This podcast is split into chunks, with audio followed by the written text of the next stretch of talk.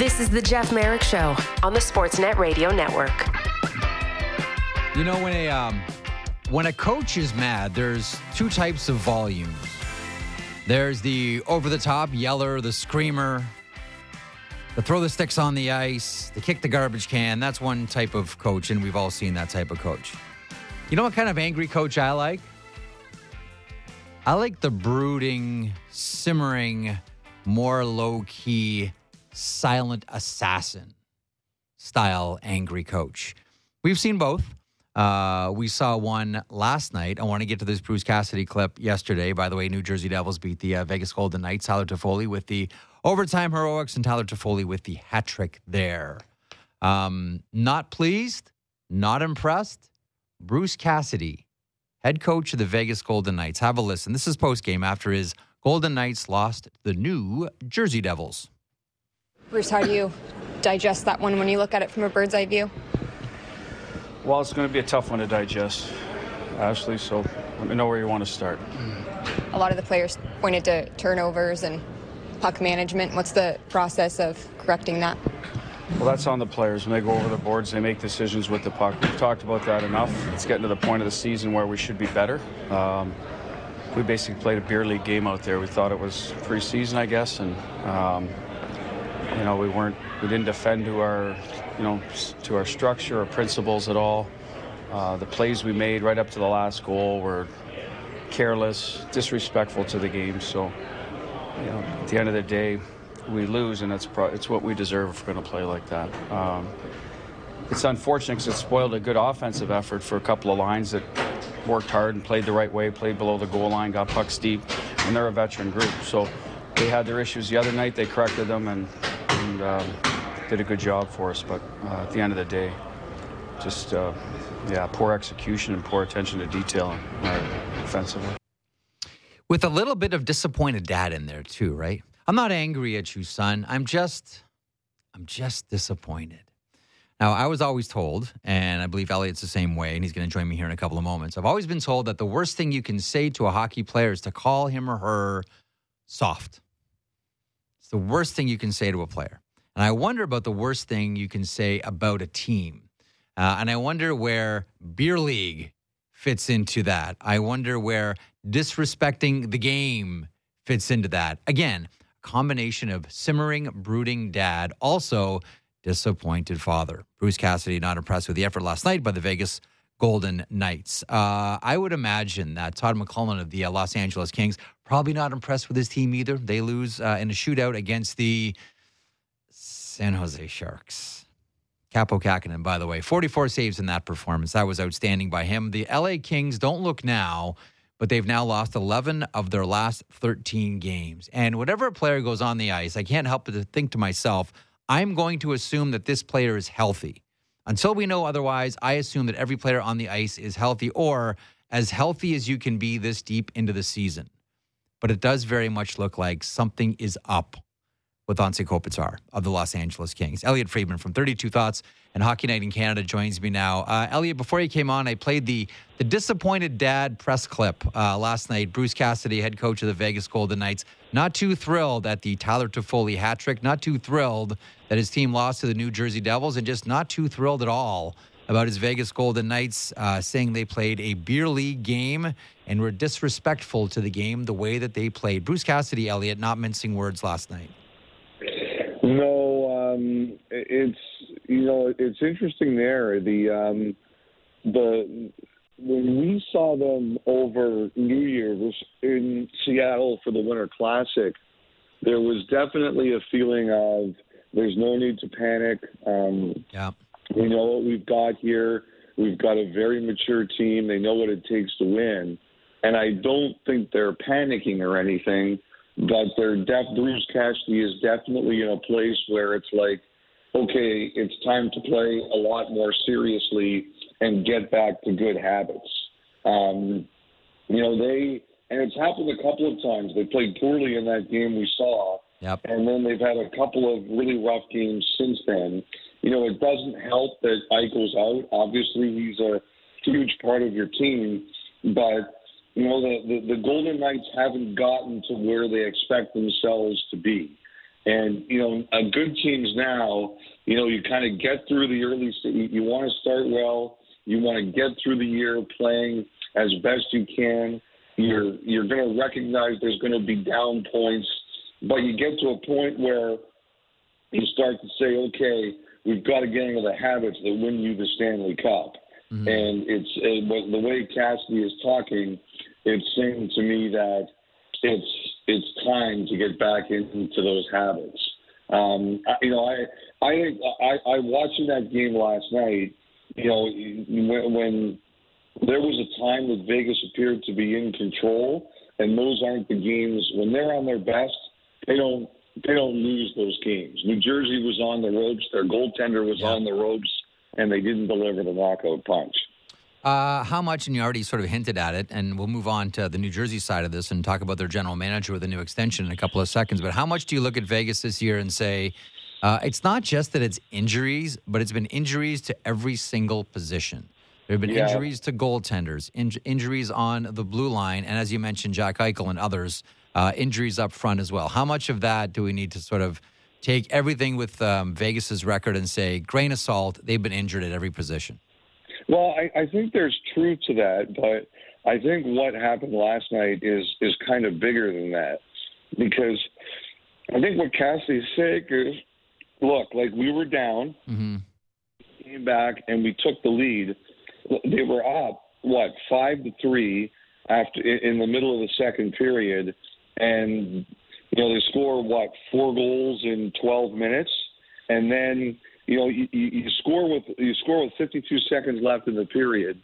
You're sitting there and you're saying we're in really good shape here, and then you give up a goal. You give up a goal 36 seconds later.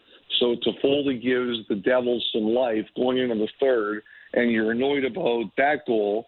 And then you give up the tying goal and you lose the game in overtime. And three on three is a crapshoot. Like anything yeah. can happen there.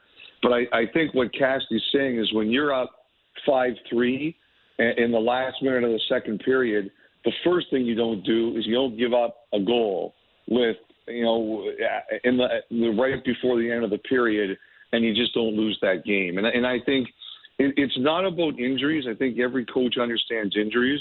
It's about habits and the way you're playing. Okay, other end of the rink, uh, the winning side, the um, New Jersey Devils. Tyler Toffoli with the uh, the hat trick in overtime. 16th comeback of the season for the New Jersey Devils. That's uh, is first uh, in the NHL.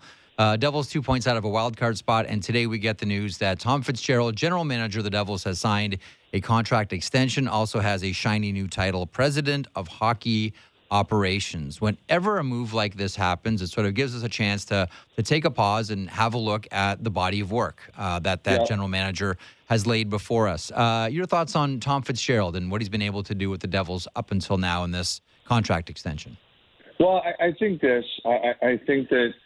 In, in general, like for all the problems that the Devils may have this year, and they've had some problems, particularly defensively, I generally think they're going in the right direction and that's kind of how you judge these things, right? Mm-hmm. Um, is the team like is is someone comes to the end of their contract, and Fitzgerald was coming to the end of his contract. Um, uh, you know, he was. Uh, you look at the overall health of the team, and I, like I said, I think for the most part they're going the right way. Um, Jack Hughes' contract is one of the best valued contracts in the league. Yep. Um, if you take a look at the Devils um, you know, Hischier was signed by Ray Shero. He was the GM at the time when when that one happened. Uh, Hughes was under Fitzgerald, and you know those are two really good contracts to your top two centers who were RFAs at the time. Um, you know where New Jersey has spent uh, their biggest money has been on the UFAs, which is kind of the way it goes. Um, you know, do you use the you use the force of the CBA a bit more against your RFAs if you can than the UFAs. They had to pay more for Hamilton. Uh-huh. They had to pay more for Meier. That's the way it goes. But they found really good value deals for Hischier and Hughes. Although, as mentioned, Hischier was was Ray Shero. I think you know you know like they had a very interesting decision uh, last summer on Ryan Graves. They had a very interesting decision last summer on Damon Severson and you know they they decided not to keep those players for the deals that those players got on the open market. And what I, I think that those decisions have generally proved to be right, although it's left them holes. Like that's like that's the big challenge here. You look at you look at it and you say, do we like the value of these contracts? Yes. Then we keep the players. No, we don't like the value of those contracts. But you, what you forget is you lose the players and the roles that they played. And, and New Jersey's still trying to figure that out. But you can make an argument that those were prudent decisions. And obviously, you've got this whole thing in goal that you've got to sort out here. Mm-hmm. And, and they're going to try to do that. I think the really interesting thing for me is, um, is Jeff is this gives another example of what life is like on both sides of the border in the NHL. Okay, so Tom Fitzgerald, I, I think he's in the last year of his current deal. Uh, the Devils don't like to talk about this stuff, mm-hmm. um, but that just could not really happen in Canada without there being a lot of noise. Mm-hmm. Um, you know, it, it, it's funny. You know, I was talking about this with someone when this happened. Um, you know, you know how we had a podcast a couple weeks ago about, you know, people were like, talk about the U.S. teams more. I, I think yeah. one of the more fascinating media stories in the league, and I don't like it. I don't think it's it's good for the sport. Is that it just a lot, and when it comes to attention, a lot of the the scales seem to be even more tipped towards the Canadian teams now, particularly here.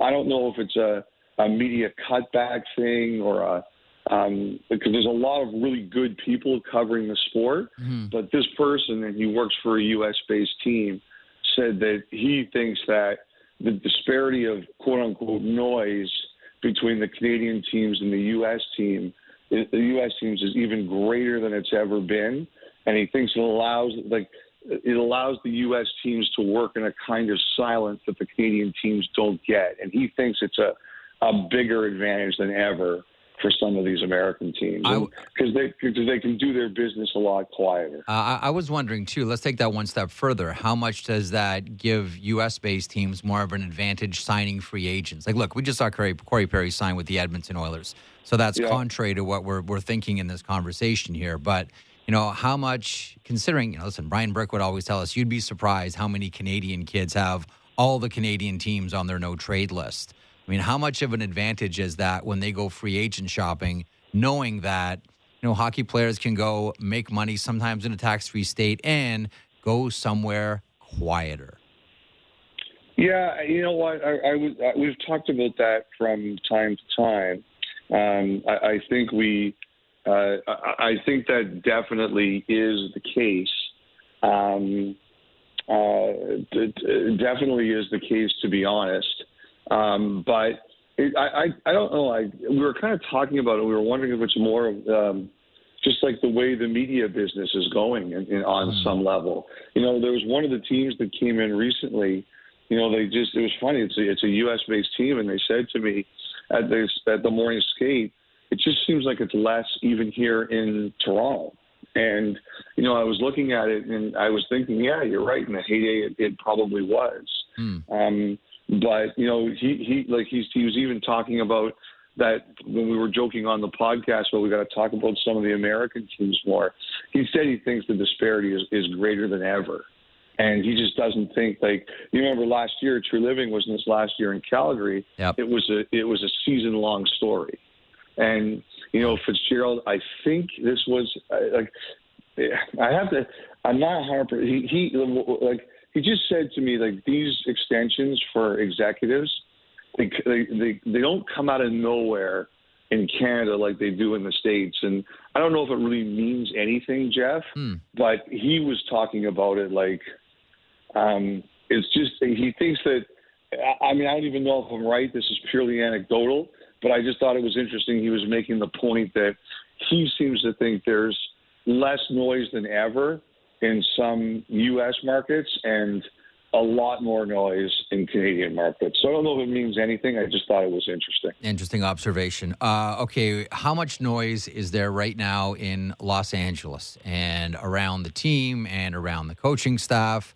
I don't want to say that it's exactly like what we saw Friday when the Islanders lost to the Blackhawks, um, and you know the next day Lane Lambert lost his job, and uh, that ushered in uh, the new Patrick Roy era on Long Island. But Los Angeles Kings lose to the San Jose Sharks uh, last night. Uh, Yeah. the San Jose had two different leads in this one. Um, four to three is the final score. The Los Angeles Kings now have lost 11 of their last 13. I mentioned just before you came on, I assume when a player's on the ice that they're as healthy as they can be, you know, this late into January. No one's in, in perfect health. Uh, but it does look like something is up, something is different. I know he's not exactly 25 anymore with Anze Kopitar. Your thoughts on the Kings situation right now? I mean, Edmonton's caught him. Like Edmonton's right there. The Edmonton story is fantastic, and they're playing again tonight. But LA and what's going on there right now, that team looks much different than the one we saw to kick off the season. Well, I, I think this is another example of kind of what we're talking about.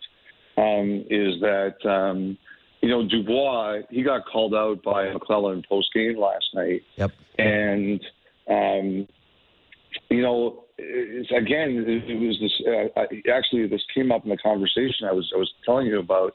He was saying if Dubois was still in Winnipeg, for example, there's there's no way he'd be able to get away with this, and it would have happened Hmm. much sooner. And um, you know, Du- Dubois is a real polarizing guy. Um, you know, there are people who, uh, you, know, I I find it very hard um, to criticize people for bending the will of the CBA to their advantage. Um, you know, like for example, if if you know, as an employee, as no, as as a person who's a member of a workforce, I could make the same decisions that Pierre Luc Dubois did. So I find it very hard to be critical of him for using the CBA to his advantage. What I do recognize is that, as you say, uh, people don't, our dogs don't bark at parked cars. Yep. So when you do things like that, if you don't deliver, the heat comes harder at you. And like I don't think like people root for Dubois or fail to, to fail or anything like that. But I think some hockey fans, especially fans of teams like the Blue Jackets and the Jets, Right. they're not going to be afraid to celebrate it if it doesn't work. And not everybody's going to like the way that he uses the that he you know used the CBA to his advantage. It's kind of like Lindros, right? Like there were people who it, like depends on what side you were there. Either you supported what he did or you didn't, and there were people who didn't, and they kind of held it against him for years. And I just think with Dubois, um, you know, like uh, McLellan hasn't been as sharp in his criticism until yesterday, but he hasn't played very well. And um, you know, people notice just because of everything he's been through. I mean, that's a guy who's got to deliver, and he's got to deliver because he's an important player on their team. He's got to deliver because he's got a big contract. So in a cap world, you need him to deliver. And to be honest, Jeff, I, I think there are just people who, you know, because they don't like the way he's left two teams, mm-hmm. they like to see him struggle, and he becomes that much more of a lightning rod. But you know, like again, you know, he's he's one of their most important players. He's one of their highest paid players. That's the place he's wanted to go. He's got to deliver, and he hasn't done it so far this year. Uh, where does this go with the Los Angeles Kings now? You think? Like do you, when you when you watch the game, I mean, obviously they're they're losing a lot of games right now, but do they look different to you? Well, you know what? You know what's going on there is, um, you know, I, I was watching Doughty last night. It, it, you know, it just seemed like he never left the ice. He ended up playing 28 minutes, Mhm. and but the the thing that was amazing to me is he played. You don't see this a lot. He played eight more minutes than any other LA defenseman. Gavrikov was next at at 20 minutes, and um, you know, one thing that's going on there is that Clarke, like Clarke and Spence, haven't both played often. Yeah. Matt Roy couldn't play last night for the best of reasons. His family was Yep. welcoming a child into the world, and so both those guys played. Uh, Like I, like I, I see a situation out there where They've got veterans they really like. They've got some young kids like Byfield who are really making the jump. And they've got some other players yet that they fully don't trust yet, Jeff. Mm-hmm. And, um, you know, like, you know, like one of the situations I'm watching there was Kaliyev. Um, he didn't play again last night. Um, he, I really thought earlier in the year he was finding a role that was really comfortable for him. He's been in and out of the lineup. I'm sure he's frustrated. I'm sure they're frustrated. But I was watching that game last night and like I'm thinking like there's a guy who can score a huge goal for you and he's not there. So what I see with a team there is there's there's like we talk about Kopitar. To me, it's simple. The coach believes he's got players he can trust, and there's players he can't 100% trust yet. Mm-hmm. And unfortunately, I'm not talking about Kopitar. Some of the players he can really trust aren't playing very well right now. Uh, also around the NHL yesterday, uh, Boston over the Winnipeg Jets by a final score of four to one. There's that number. So for the first time uh, in 34 games, Winnipeg Jets have allowed more than three goals. Just an, an absolutely outstanding number uh, for the Winnipeg yeah. Jets. No Scheifele, no Vilardi in this one. Jake DeBrusk uh, scores a really nice, uh, great aggressive play by him, shorthanded goal. The Bruins win four to one. Uh, just your thoughts on you know this this weird you know de- defensive streak that the Winnipeg Jets uh, have been on. 34 games, not allowing more than three goals in a game. Your thoughts on that one? Well, I love what Dylan DeMelo said post game. It doesn't count because it was an empty netter. I thought yeah. that was like I, like I hoped I would say something when he said that. Yeah. I was like I, w- I would hope I would say something like that after after a game. Mm-hmm. You, you, know what? Well, I mean, look, it's it's almost half the season, right? It's incredible. Yeah. Um, the thing that I really loved last night about that was so I'm watching the end of that game, and with the empty net, the Bruins could have scored two or three times in the empty net before they did, and the Jets were all over them. Like, it wasn't. It was like it was a one goal game. It was already a two goal game. It was three one, and the empty netter, and the Jets did not make that easy. And and what it, it said two things to me, and I'm going to ask them about it, the players tomorrow at their morning skate here. But it, it really said two things to me, and that was um, number one, um, that that streak really mattered to them, and number two, that even in a game they knew they had a 99% chance of losing, they stayed with it right to the end. And I, I just really like that. I mean, I think you learn a lot more about a team sometimes in defeat than you do about victory. Mm-hmm. And it, it kind of is a small thing, Jeff, but to me it was a big thing that Boston had some great chances on that empty net, and Winnipeg really made them work for it. I, yeah. I, I, really like that. Um, all right. Uh, tonight we will see Patrick Roy behind the bench for the New York Islanders. Uh, once again, game two, they face off against the Vegas Golden Knights. That is uh, uh, maybe is not as juicy as what we'll see on Thursday when Patrick Roy returns to Montreal with his Islanders to face off against the Montreal Canadiens. Nonetheless, uh, what did you make of the Islanders putting out a note yesterday saying that Benoit Desrosiers, who's the uh, head coach of Gatineau in the QMJHL, former assistant coach uh, with Patrick Roy with the Quebec Ramparts. They won a Memorial Cup together, putting out a note saying that there has been no hiring. Now, we know that Patrick is planning on bringing on an assistant of his choice. Um, but the uh, the note uh, the note was very specific that Lou Lamoriello had made no decisions. Your thoughts on this one? I I I laughed my head off when I saw that statement. I, I I really did. I I just said I just said, you know what? We're getting reminded here. Lou Lamoriello is deciding when this is happening. Yeah. Not not not Patrick Roy, not the Quebec Ramparts or their coaching staff or anybody or not uh, a very good and well connected reporter uh, from Quebec. Nobody mm-hmm. is deciding this. I'm deciding this. Um, you know, I think I've kind of told the story before, but um, in when they traded Cory Schneider to the Devils, uh, I knew the night before I'd gotten a really good tip that Schneider was going there the next day, and I went to uh, Mike Gillis, who was the GM of the Canucks, and he flat out lied to me. You know, he did. He and he apologized the next day. Um, but you know, I didn't go with it because I got a really firm denial. And um, you know, I remember when the Devils had the pick, and uh, and Gary started booing Bettman. He's like, "Oh, I think you're going to want to hear this." Yeah. I was like, "Oh my God! Like, is this actually it?" And so they announced that Schneider was going there, and the and the Canucks took Horvat.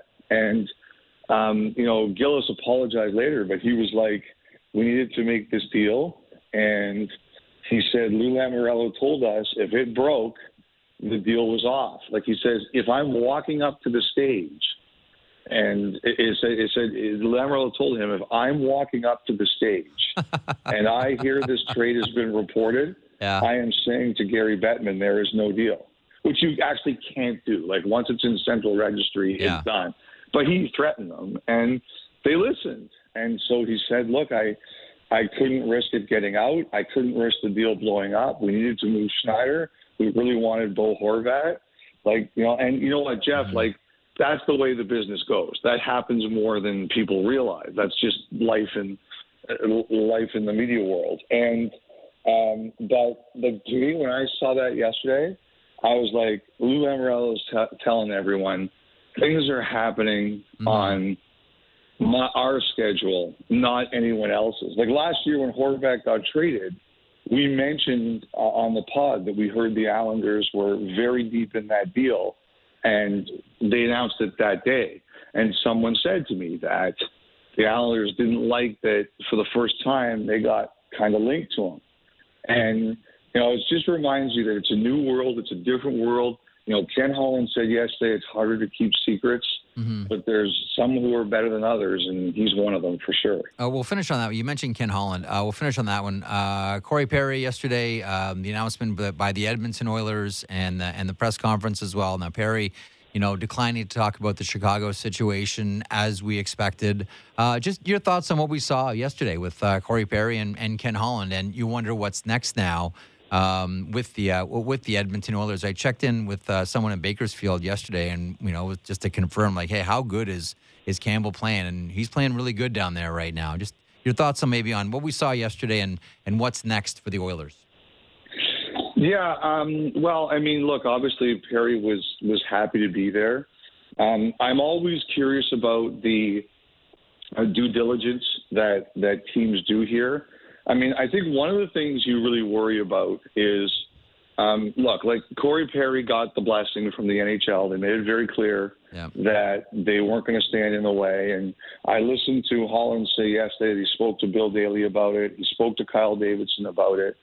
Um, and, um, you know, because one of the teams did say to me, one of the teams that kind of looked into Perry yesterday uh, said that, or told me yesterday that they still didn't have a, a great picture of what happened.